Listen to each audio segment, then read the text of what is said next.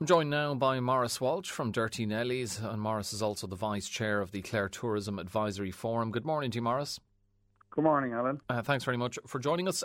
What's your overall reaction to this marketing strategy from Tourism Ireland? Uh, does it get you excited? Is it likely to bring entire island success in terms of tourism?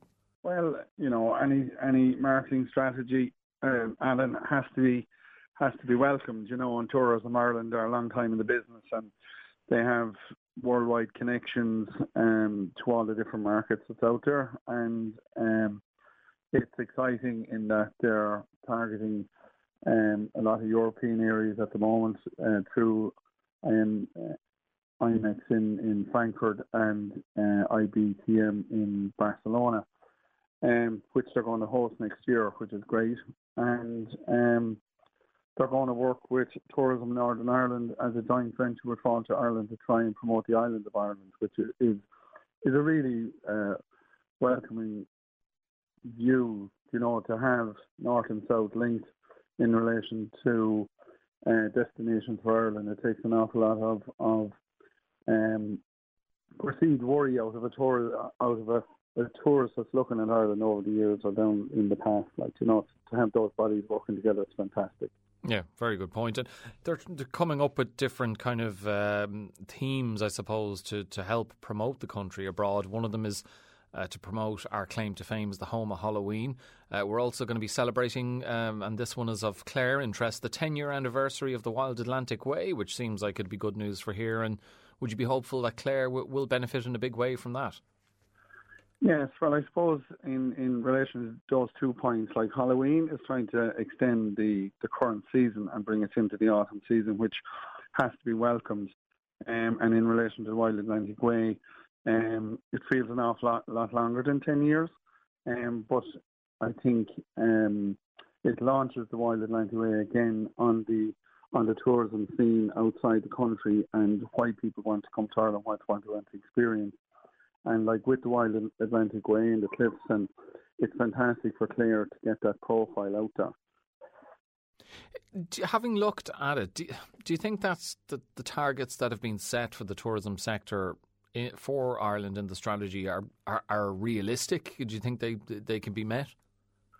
Well, you know, if you don't have a target, um, you're not going to try and achieve that target. You know, so I mean, a marketing plan that covers uh, what they're trying to cover. Um, if you're achieving 70 or 80% of that, I mean, you're covering a, a very wide area. You're trying to out- outline the hidden gems in Ireland um, to a market that is, you know, when you say Ireland, what do they say back to you? Do they say Dublin because it's the capital? You know, do they say the west of Ireland because of its rugged coastline and things like that? You know, so I mean, pushing out the hidden gems and pushing out other other um, alternatives to um, the tourist is, is is is only good for the country overall. They're going to be rolling out uh, Tourism Ireland an extensive and targeted program activity, uh, some of which we've just touched on. There'll be a marketing budget of 70 million. That's actually 8 million down on last year's budget should that be viewed in a negative light? Is 70 million still sufficient to um, successfully push all of what they want to push in terms of attracting tourists to the island? Yeah, it's a, it's a, it's a good question. I think the 70 million has to be welcomed. Um, obviously, when you have a decrease in, in your budget expenditure and things like that, you have to be concerned about it. Um, but I think they're, they're, they're going to focus in on high end um, tourist business for Ireland that's going to be good for Clare with the amount of five star hotels we have in the county. Um, I think that internally there's an awful lot happening um, on the ground, particularly in Clare, because we know about it through the Clare Tourism Advisory Forum, where we're going to create local people to be a tourist for a day in Clare. Um, we're going to have accommodation breaks. We're going to have TV and digital promotion programs. Now, that's not coming out of, of Tourism Ireland, but it's coming out of Clare County Council. Um, and um, we'll be targeting digital marketing campaigns as well, and we'll try and get on the coattails of what Tourism Ireland and Fáilte Ireland are trying to create outside of Ireland. So the 70 million has to be welcomed. Obviously, you'd be looking for more, and most departments this year did get cut in relation to funding at government level. So Um, I think we, we, we have to work with the pot that's there and, and create as much as we can and keep people focused on the west of Ireland and, and definitely I think what's happening at Shannon Airport with the with the increase in flights and, and with the Ryder Cup plan for 2027, I, I mean it's all good for the west of Ireland. We just have to maintain it and look, and look after the business that's there. Do you feel it'll be possible for businesses connected to the tourism industry, uh, and particularly in Clare, to, to generate revenue outside of the peak tourism season when these businesses, as you'll be only too familiar with, uh, Maurice, are, are being hampered or are struggling w- with operating costs? Yeah, I mean, operating, operating costs are very difficult at the moment. Um, there's no question about that. Um, I think you have to have a look at a longer picture and uh, see can we get back to some levels in relation to our overall costs in relation to energy and and and uh, oil and things like that that are that are affecting the business and and the supply chain in relation to food and drink. That you know, um, those prices seem to be on an increase nearly monthly at this stage in relation to food. Um, so they are difficult, challenging times.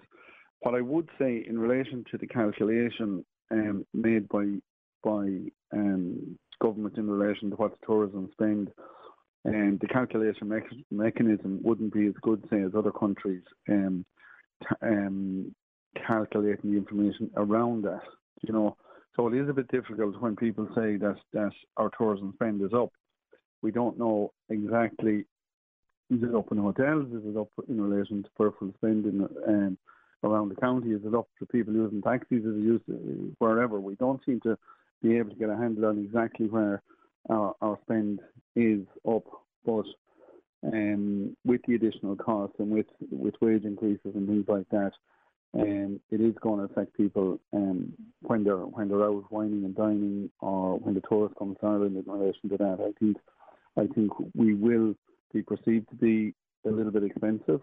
But I mean, the quality and the high standards that's produced in Ireland in in, in hospitality and in the hospitality industry um, is there to match it. Like one one potential issue could be accommodation. Uh, we know the availability in hotels is down because of the demands for refugee accommodation. Around 12% of registered tourist accommodation is out of use because it's being used for those humanitarian purposes. Is that going to cause much of, uh, of an issue here in Clare? Do you feel that we people may want to come here, but there just won't be anywhere to, to, to, to, to put them up? Yeah, there is that concern out there, Alan, and it's a genuine concern. Um, it, I get it every day of the week when people are coming through Durty Nellys and Bunratty. You know, um, I'd ask somebody saying locally, And they say it's very hard to get accommodation close to the airport. It's very, it's very hard to get accommodation in Clare.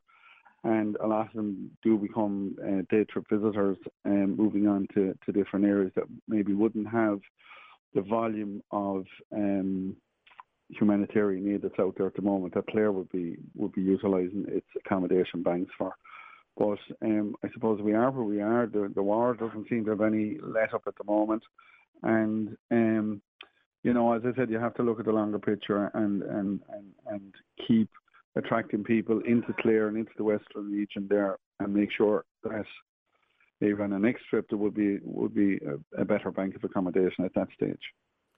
I just wonder uh, Maurice, whether you feel the incidents we saw in Dublin last year, particularly the riots in the capital last November and the attacks on tourists during last summer, you, would you be concerned that that would deter visitors from coming here, uh, including to Clare? That you know, particularly maybe American visitors would look, they'll see it happened in maybe they'll just think it happened in Ireland and that will put them off, or they'll they'll see it happened in Dublin but feel look it's a small country, this could happen in uh, potentially anywhere, including Clare.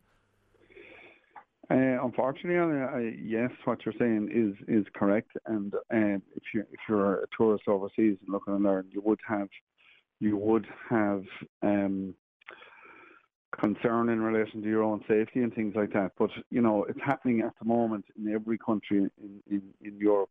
Um, where there is rebellion in relation to the the norm, and um, we're no different. We're we're just no different. It's unfortunate that uh, uh, what happened in Dublin happened.